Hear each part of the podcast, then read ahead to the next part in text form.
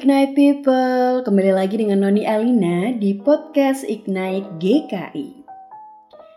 Kali ini aku akan memulai dengan satu quotes dari Susan C. Young.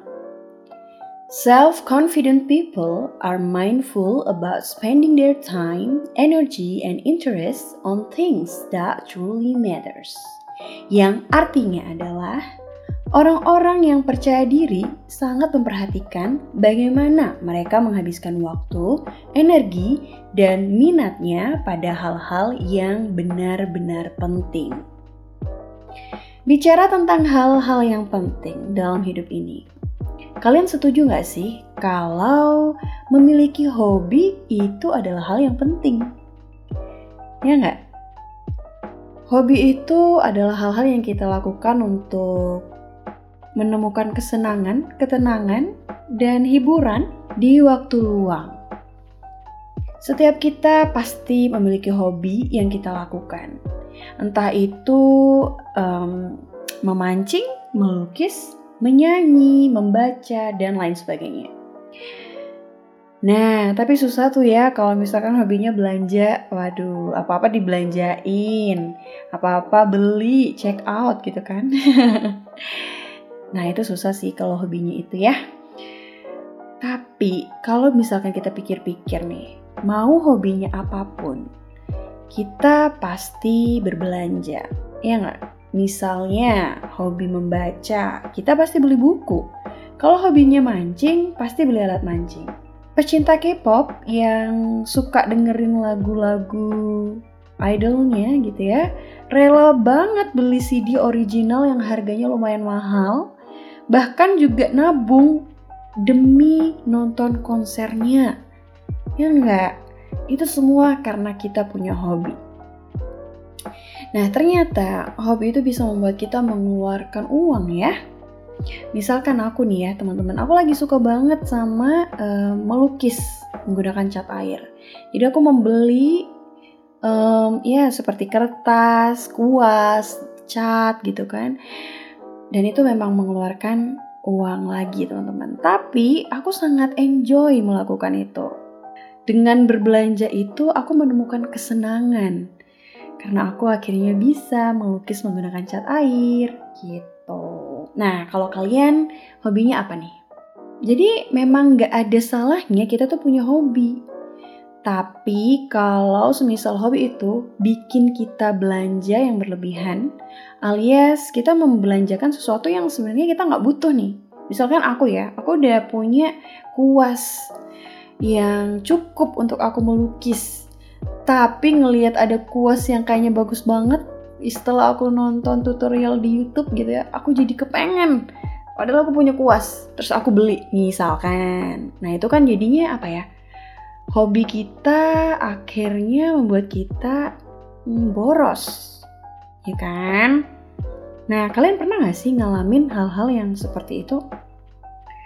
Apalagi nih ya, aduh jangan sampai deh berhutang untuk hobi kita. Itu bisa jadi masalah buat diri kita sendiri. Ketika kita membeli sesuatu hal gitu ya untuk hobi atau kesenangan pribadi, Tentu itu nggak ada salahnya, selama itu masih wajar. Tapi nih ya, kalau misalkan itu hmm, untuk sekedar ikutin tren atau ingin pamer gitu ya, ya maka kita jadi tahu lah ya sebenarnya kita membeli itu atau melakukan sesuatu hal itu sebenarnya untuk apa. Cuma diri kita sendiri yang tahu. Jadi um, kita memang nggak bisa tahu sih ya dengan pasti alasan apa yang membuat orang lain itu pamer di sosial medianya. Misalkan dia lagi melukis sesuatu gitu ya, terus dipamerin. Kayak aku di Instagramku sendiri, aku mamerin gitu kan. Nah, motivasiku tuh apa? Ya semata-mata karena aku ingin um, apa ya mengapresiasi diriku sendiri bahwa wow ternyata aku bisa melakukan ini ini loh hasil karyaku tapi kalau misalkan kita pamer barang-barang yang kita beli misalkan CD K-pop gitu kan atau um, merchandise nah memang um, apa motivasinya untuk kita um, memamerkan hal itu? Cuman diri kita sendiri yang tahu, ya kan? Tiap orang berhak sih untuk membagikan apa yang ingin dia bagikan di sosial medianya, nggak ada yang bisa ngelarang gitu kan. Tapi intinya nih ya, kalau mau beli sesuatu, entah untuk hobi atau sekedar koleksi, kita tetap harus ingat sama kemampuan diri. Pernah gak sih ketika kita melihat orang lain posting di sosmednya, terus kita iri karena dia bisa punya barang yang kita tuh inginkan banget. Terus kita meratapi diri karena nggak bisa beli atau kita tuh nggak punya barang itu karena kita memang nggak punya duit misalkan ya. Terus kita iri sama teman kita. Itu kenapa teman-teman? Hal yang pengen aku ajak buat teman-teman semuanya. Ayo kita belajar untuk punya hidup yang mindfulness. Mindfulness itu apa sih artinya? Jadi, mindfulness itu kemampuan untuk kita memiliki kesadaran tentang kondisi saat ini dan tidak bereaksi berlebihan terhadap kondisi di luar kita. Jadi mindfulness nih lagi ngetren banget gitu kan, terutama sejak pandemi banyak orang tuh mempraktekkan mindfulness ini teman-teman. Kalian bisa baca banyak artikelnya atau bahkan videonya tentang mindfulness ini. Tapi di sini aku mau khusus ngomongin tentang bagaimana kita um, menyikapi hobi kita atau praktek belanja kita dengan kita tetap mindfulness gitu ya. Jadi teman-teman, mindfulness itu adalah konsep di mana kita berfokus untuk hidup di saat itu. Bahasa kerennya nih ya, living in the moment. Yeah. Sebenarnya teman-teman, mindfulness itu berkembang dari tradisi kontemplatif kuno. Jadi praktik ini tuh sebenarnya udah lama ada, seenggaknya sejak 2500 tahun yang lalu. Lama banget ya. Bagaimana kita mempraktekannya di dalam um, kehidupan kita melakukan hobi dan um, membelanjakan sesuatu demi hobi kita adalah coba deh kita tuh membeli sesuatu dengan sesuai kebutuhan kita. Kita bisa membedakan mana yang merupakan keinginan dan mana yang merupakan kebutuhan. Kita merasa utuh dengan apa yang kita miliki saat ini. Misalkan, apa yang menjadi hobimu, lakukanlah dengan apa yang kamu miliki saat ini. Selama masih ada barang-barang yang kita miliki, maka pergunakanlah itu gitu. Misalkan ya, ada buku yang belum kita baca. Jangan sampai kita membeli buku yang lain padahal ada buku yang masih belum dibaca gitu kan. Jadi, belilah sesuatu sesuai dengan kebutuhan. Kita perlu tahu nih ya teknik untuk menjaga atau punya kesadaran yang penuh akan pengalaman kita waktu kita melakukan hobi itu, teman-teman. Ayo nikmatin apa yang saat ini teman-teman lagi kerjain. Lawan dari kata mindfulness itu adalah automaticity. Kalau mindfulness fokus sama satu sisi, automaticity itu adalah sikap yang langsung mengerjakan apa yang diinginkan saat itu juga. Hingga itu bisa membuat pikiran kita bercabang nih, alias kita jadi multitasking. Kita ngerjain apa, tapi pikirannya di mana gitu. Jadi bisa juga nih ya, ketika kita ingin sesuatu, beli aja langsung tanpa pikir panjang. Jadi ujung-ujungnya kalau diidentikan sama kebiasaan belanja nih ya, ini bisa disebut konsumerisme. Waduh, apalagi nih konsumerisme gitu kan? Konsumerisme itu merupakan paham atau gaya hidup yang menganggap barang-barang mewah sebagai ukuran kebahagiaan atau kepuasan hidup. Kurang lebih itu bisa diartikan juga gaya hidup yang tidak berhemat, teman-teman. Ya, bersyukur kalau hobinya adalah hobi yang tidak mengeluarkan banyak uang.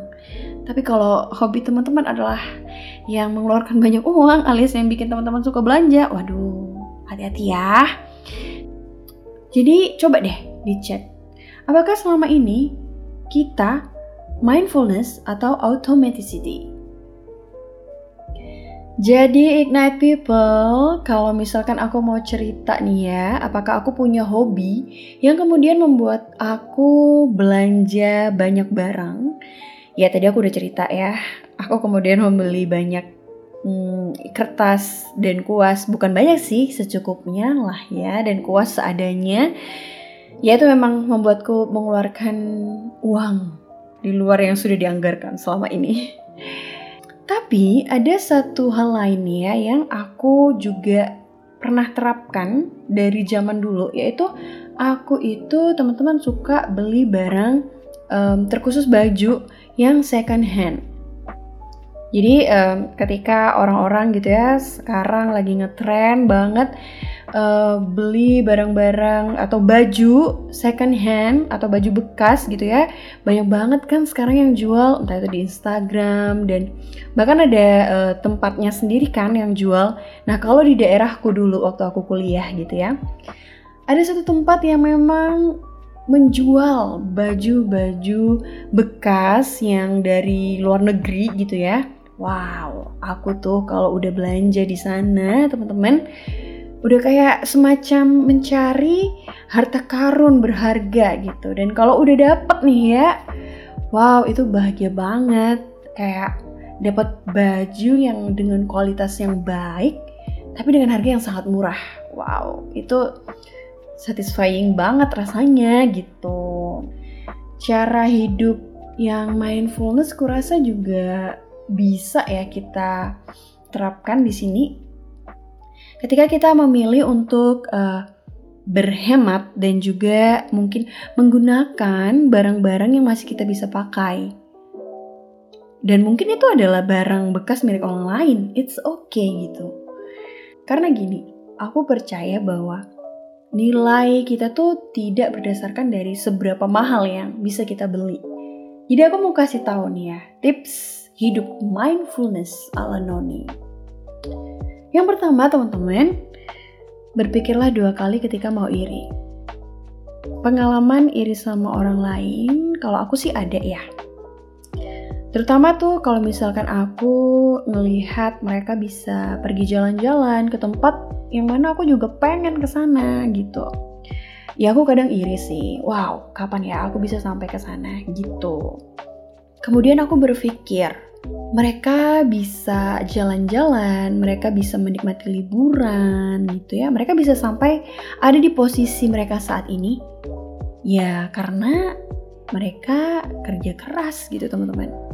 Jadi ketika aku mau iri sama orang atau um, kayak nggak suka sama orang yang kesannya kayak pamer dalam tanda kutip, aku itu mikir ya, mungkin dibalik postingan mereka itu ya mereka sudah berjeri lelah untuk bisa melakukan itu semua gitu.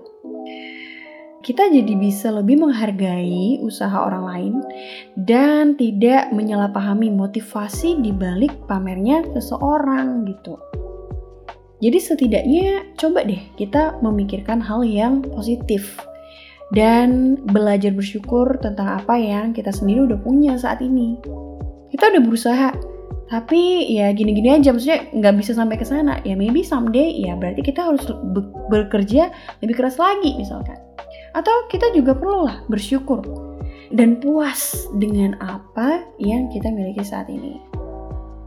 Karena sesungguhnya kebahagiaan itu berasal dari dalam diri kita bukan dari apa yang kita capai atau dari apa yang um, kita bisa lakukan Teman-teman bisa pergi mengelilingi dunia tapi dengan hati yang tidak bahagia juga bisa. Jadi bahagia itu dimulainya ya dari sekarang gitu.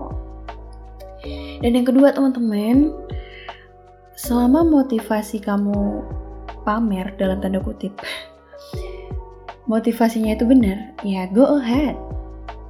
Karena ada orang yang ngelakuin itu untuk self branding gitu kan sebagai selebgram atau freelance. Kayak misalkan kamu um, hobinya jalan-jalan, kamu posting lah di mana-mana, uh, makan apa di foto gitu kan. Sebenarnya ada juga yang ngelakuin itu karena dia uh, merupakan freelance penulis gitu di web makanan atau iklan gitu kan. Jadi kita perlu melihatlah motivasi diri kita sendiri itu sebenarnya apa dalam melakukan sesuatu. Kalau misalnya itu ada kaitannya dengan pekerjaan, ya silahkan lakukanlah itu gitu ya. Ingat, nikmatin apa yang kamu sedang lakukan saat itu. Mengerti apa yang menjadi motivasi kita melakukan sesuatu hal itu akan menolong kita untuk menikmati apa yang kita lakukan saat itu. Tapi kita juga perlu lihat sikon ya. Kalau misalkan ada yang lagi berduka gitu ya, kita tahan dulu lah pamernya. Kalau aku gitu sih. aku suka mm, nggak mm, enak gitu kalau misalkan um, ada orang yang sedang kesulitan, terutama orang terdekat, terus aku melakukan um, self branding gitu ya, aku jadi kurang nyaman. Makanya aku tahan dulu sih. Kalau aku mau uh, melakukan self branding ketika dalam kondisi yang nggak memungkinkan. Kecuali sih pekerjaan lo tuh emang selebgram gitu ya, yang udah punya jadwal buat posting produk klien. Ya udah silahkan nanti kan malah susah kan. Yang ketiga, belilah sesuatu sesuai kemampuanmu. Jangan sampai berhutang untuk gaya hidup mewah atau memuaskan nafsu. Karena kalian pasti menyesalinya. Gitu ya seperti apa yang aku lakukan tadi gitu ya.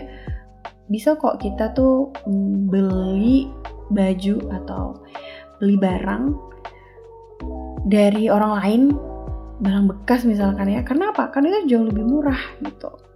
Sesuaikan dengan kemampuanmu. Tapi kalau kamu punya uang yang cukup ya silakan sih. Dan um, ya itu adalah hak setiap orang untuk membeli ya.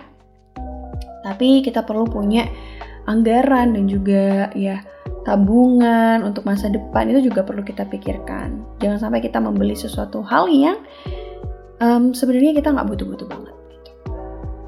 Dan yang keempat, pada akhirnya nilai kita tidak terdapat dari apa yang kita punya saat ini. Nilai diri kita tidak ditentukan dari baju yang menempel di tubuh kita, atau dari barang-barang lainnya yang kita punya. Nilai diri kita berasal dari Tuhan yang sudah menebus kita dengan darah yang mahal. Lagi pula, apa yang kita anggap milik kita saat ini sebenarnya bukan milik kita. Kayak nafas. Teman-teman, itu pun sebenarnya adalah pemberian gitu. Tuhan ambil, ya udah langsung kita nggak punya apa-apa, mati kita kan kayak rumah, keluarga, semuanya itu hanya titipan. Kalau kita hidup dengan mengingat hal ini, bahwa apa yang kita anggap milik kita saat ini sebenarnya bukan milik kita. Itu semuanya adalah titipan. Maka hidup ini kita akan jauh lebih bisa nikmati. Jadi nilai diri kita bukan ditentukan dari apa yang kita miliki saat ini. Dan yang kelima, Yuk kita mau bersyukur atas segala sesuatu yang kita miliki saat ini dan mari kita nikmati. Demikian uh, podcast dari aku, semoga ini bermanfaat buat teman-teman semuanya. Dan um, apa pun itu, mari kita cek motivasi diri kita dulu ya. God bless you all.